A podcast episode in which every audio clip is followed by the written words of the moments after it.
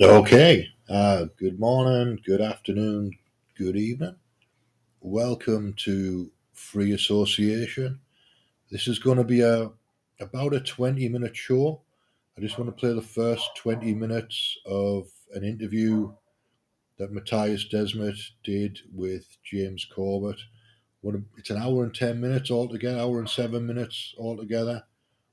Uh, I'll just play the first 20 minutes of it and then it's up to you whether you go and listen to the rest of it. I, I would suggest that it's worth listening to, very definitely. Matthias Desmet has got some very, very interesting things to say, uh, particularly about mass formation and totalitarianism, but other things as well. And uh, this is what he focuses on at the moment because that's the title of his book. The Psychology of Totalitarianism. So let me just find this on the CorbettReport.com. Let me find the original audio I was listening to.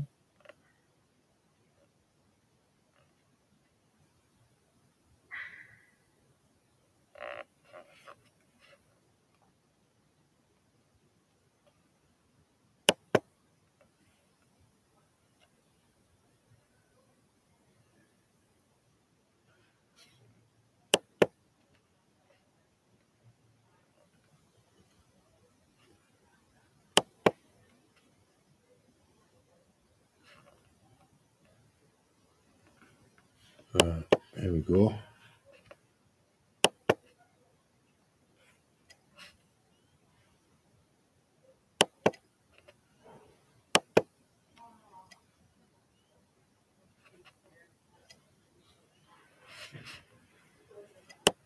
So I'm not sure why, but it's been particularly slow at the moment. And uh, close a couple of tabs and just get this working properly. Something's going on with the Corbett Report website. Doesn't like that for some reason.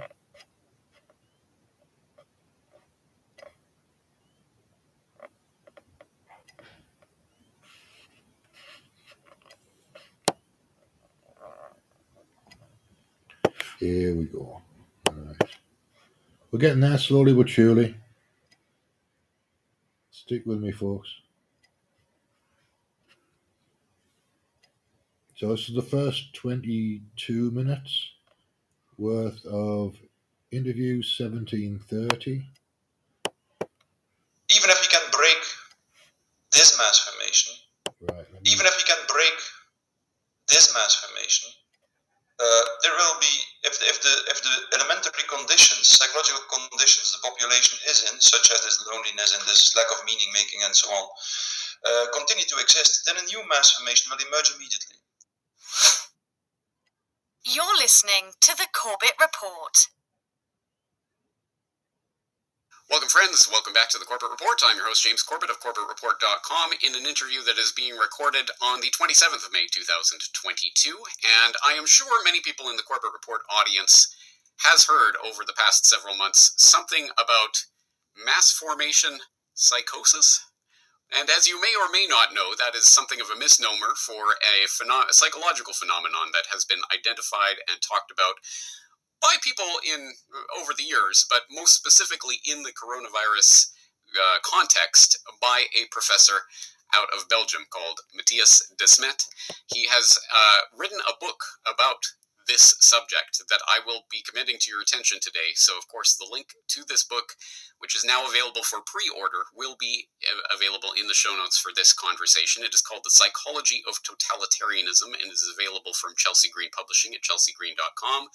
And Matthias Desmet is a professor of clinical psychology in the Department of Psychology and Educational Sciences at Ghent University in Belgium and a practicing psychoanalytical psychotherapist. 2000 In 2018, he received the Evidence Based Psychoanalytic Case Study Prize of the Association for Psychoanalytic Psychotherapy, which is quite a mouthful. and in 2019, he received the Wim Trijsburg Prize of the Dutch Association of Psychotherapy. Professor Desmet, thank you very much for taking the time to talk with us today. You're welcome, uh, James. Uh, thanks for thank you for inviting me. Well, I uh, I very much appreciate it because I uh, I must admit when I first uh, received my pre uh, advanced copy of this book, I'm not sure exactly what I was expecting, but I don't think I was quite expecting this book, and uh, in a pleasant way. Uh, I think this goes into a lot a lot deeper uh, aspects of the problem that we are facing than than perhaps I was expecting or prepared for. But obviously, I'm glad for that, and I'm glad to get a chance to share that with the audience. But I think before we dive into this question of mass formation and how to cope with it, or how to deal with it, or how to derail this agenda, or whatever way we want to frame that, as usual, I think we have to start by defining some of these terms because, I, as I say, I'm sure everyone has heard something about this over the past several months, but probably not in any degree of detail or not like what you've painted in the book. And I would suggest that perhaps the easiest way to begin broaching this conversation is from actually from the introduction to your book, where um, you noted that dictatorships are based on a primitive psychological mechanism, namely on the creation of a climate of fear amongst the population based on the brutal potential of the dictatorial regime. Totalitarianism, on the other hand, has its roots in the insidious psychological process of mass formation.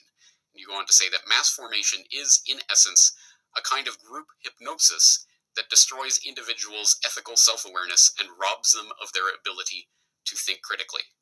All right, so I'm getting the impression from this this is some sort of psychological social phenomenon, but perhaps you can expand on that. What, how, how would you uh, frame mass formation for people who've never heard that term before?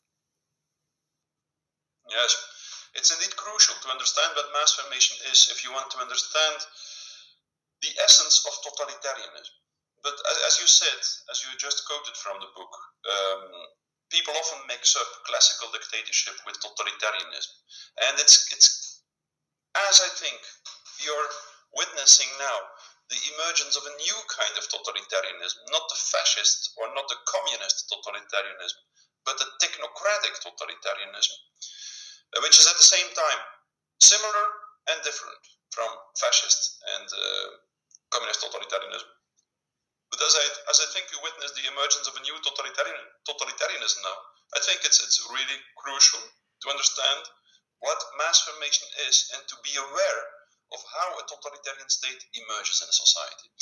And as you uh, mentioned already, um, a mass formation is a typical kind of group formation, which has a very specific characteristic impact on individual mental functioning. One of the most remarkable um, effects of mass formation on individual psychological functioning is that it makes people radically incapable of taking a critical distance from what the group believes in. So once people are in the grip of this process of mass formation, they will typically be typically uh, become blind for the for the absurd characteristics of the group think, of what the group believes in. And this goes quite far. The people who are in the grip of mass formation uh, can truly believe uh, the most absurd thing, the most absurd things, even if it concerns people who are usually highly intelligent and highly educated. That's something very characteristic. We could even say that historical examples show that the higher the level of education, the more vulnerable people are for mass formation. And also these people, highly educated, sometimes highly intelligent, tend to be capable to believe in the most absurd things. I will give you one example. During the revolution in Iran in 1979, if I'm not mistaken, we emerged, we, we, we, there was a, a, very large scale mass formation that emerged in, in, in society. And people started to believe that the portrait, the picture of the Ayatollah, who was considered to be the leader of the mass, was printed on the surface of the moon. And every evening, when there was a full moon, people were looking up at the sky, pointing at the moon, and showing each other where exactly this portrait of the Ayatollah was printed on the surface of the moon. That's one typical example of an absurd, something absurd, uh, uh, that the masses started to believe in. I could give numerous other examples from the large scale mass formations that happened in the Soviet Union, in Nazi Germany, during the witch hunts, during the, during the Crusades, uh, during the French Revolution, and so on. Uh, but I will. I don't think we have the time to, to, to, to give too many examples, but but like that's one major thing. The, the, the, the strange, baffling blind, blindness of people in the mass. A second one, a second important characteristic of mass formation is that people who are in the grip of it uh, seem to become radically unaware. It is as if they don't realize anymore that they lose many things while being in the grip of mass formation that used to be extremely important to them. So people seem to lose all awareness of their individual, egoistic interests. Um, people who are in the grip of a mass formation can lose everything. And the leaders of the masses can take everything away of the people who are in the mass formation without the people um, noticing it. A, a, third characteristic, which is also very important of, of people who are in the mass formation, is that they become radically intolerant for dissonant voices. It is as if they are radically allergic, as if they cannot stand anymore that people think differently or that people it is as if they do not permit any individuality deviating from the group norm. That's actually uh, uh, one of the major effects of mass formation, and this can go quite far. People in a mass typically tend to stigmatize everyone who doesn't go along with the masses. And in the end, they typically give signs to the people who are not who, who do not join the mass. And and the ultimate uh, step is that they try to destroy these people. And they try to destroy these people in a typical way. They try to destroy these people as if it is their ethical duty to do so. To give one example, again, of, um, of uh, this kind of process, uh, two months ago, I was talking with, had a conversation with Shoref Eshtali, a woman who lived in Iran during the revolution in Iran. And she mentioned that she saw with her own eyes how a mother reported her son to the state because she thought he was not loyal enough to the state, and how she hung the rope around his neck before he was hung. And she claimed to be a heroine to do so. So that's that's all these characteristics are really typical, characterize the strange process of group dynamics uh, that we call mass formation. And once you understand, they can they, they seem really mind-boggling and strange, but once you understand the mechanism of mass formation, you see that from a psychological point of view, it's quite logical. Um, I don't know if we have time to uh, to describe this, the mechanism of mass formation, in a, in a nutshell. If you want. I will give it my own layman's perspective based on the reading of your book, and you tell me how close to it I can get. So, uh, the mechanistic worldview of the Enlightenment led to a feeling of meaninglessness in modern life, which has uh, taken the form of a free floating anxiety that manifests as an urge to uh, fixate meaning um, symbolically uh, down to a, uh, a a totalitarian level, which takes on technocratic um, flavoring because of the mechanistic worldview, and ultimately results in uh, what we have seen manifested quite clearly in the past couple of years, but really over the course of the past century. Am I in the ballpark with that? Yeah, yes, yes, yes. That's the gist of the book. But we, maybe we, we, can describe it in a little bit more detail. that was quite a summary. yes, it's a broad line of reasoning, indeed. Mm. But, uh, uh, but as you said, indeed, like the the phenomenon of mass formation became increased. It has always existed. As a, it, is, it exists as long as, as mankind exists. But the last three centuries, it became increasingly strong and it lasted longer. And that's indeed the fact that it became uh, more powerful. The mechanism of mass formation is due to the fact that throughout the last three or four centuries, or at least that's what I claim in my book, and that's how I describe it in my book, during the last three or four centuries, we've seen the emergence of the so-called mechanistic fuel man in the world, uh, which which means um, we became convinced, or our society became convinced, that the universe and everything in it is a materialist system which can be reduced to dead elementary particles, which all interact with each other according to the laws of mechanics. All atoms, molecules who interact with according to the laws of, of mechanics, and who, which can be under, described as this entire mechanistic universe uh, can be described according to the mechanistic view on man and the world uh, in a strictly rational way. And it's indeed this kind of uh, this this view on man and the world that led to not only to a, a very rationalist, closed thinking, which um, isolated uh, mentally uh, individuals from the world around them, but also it also led to a, an excessive industrialization of the world and, and an excessive use of technology. And that, in its turn, leads, I give several examples in my book of how this works exactly at the psychological level. This, in its turn, leads to people who feel disconnected from their environment. That's something typical.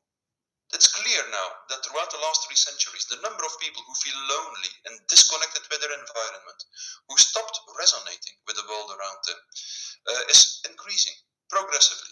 And just before the corona crisis, um, uh, this problem uh, became really, really strong. Um, Theresa May in Great Britain appointed a minister of loneliness because she acknowledged how many people felt socially isolated. And in the, in the, in the States, in the United States, the US Surgeon General also mentioned that there was an epidemic of loneliness. It's something very typical. And so this, this, this, these lonely, disconnected people typically tend to um, experience a lack of meaning making. That's logical. I explain it in my book. Once you feel dis- disconnected, you start to to uh, to be confronted with experiences of lack of meaning making in life. And then, in a third step, as you mentioned, these people also typically are confronted with so-called free floating anxiety, frustration, and aggression. That means anxiety, frustration, and aggression, which is not connected to a mental representation, or in even, sim- in even simpler terms, a kind of anxiety, frustration, and aggression through which or in which the person doesn't know what he's anxious for, for why he feels frustrated and why he, why he feels aggressive. And that's an extremely aversive mental state. If people are in this state, they have the feeling that they have no control whatsoever uh, when confronted with their anxiety because they just don't know what they are anxious for. So, in this state, uh, uh, when many people are in this state, something very typical might happen in society. If a narrative is distributed under these conditions through the mass media, indicating an object of anxiety and providing a strategy to deal with the object of anxiety, for instance, a virus and the lockdowns, anti vaxxers, and the QR code, and so on, then there might be a huge willingness in the population to follow the strategy to deal with the object of anxiety, even if the strategy, strategy in many respects is utterly absurd. And the reason is people participate in a strategy just because, in the first step, it gives them a feeling of a capacity to control their object of anxiety, and also they also find an object to project or to direct their frustration and aggression on. So that's extremely important. That's the first step, the first psychological advantage. The second step is even more important because many people at the same time participate in a strategy to deal with the object of anxiety. People start to feel connected again. And that's the main reason why people go along with the narrative. Even if this utterly absurd, they want this connection. People are intrinsically, essentially, social beings. And if they feel disconnected, they feel in the most aversive mental state. And that's cured symptomatically by the mass formation. I say symptomatically because a mass is a group that is not formed because there are strong connections between individuals. It's a group that is formed because there is a strong connection of every individual separately with the collective. So, people in a mass feel a tremendous solidarity in citizenship, but it's not a solidarity of one individual to another individual. It's a solidarity from one individual to the collective, to the group.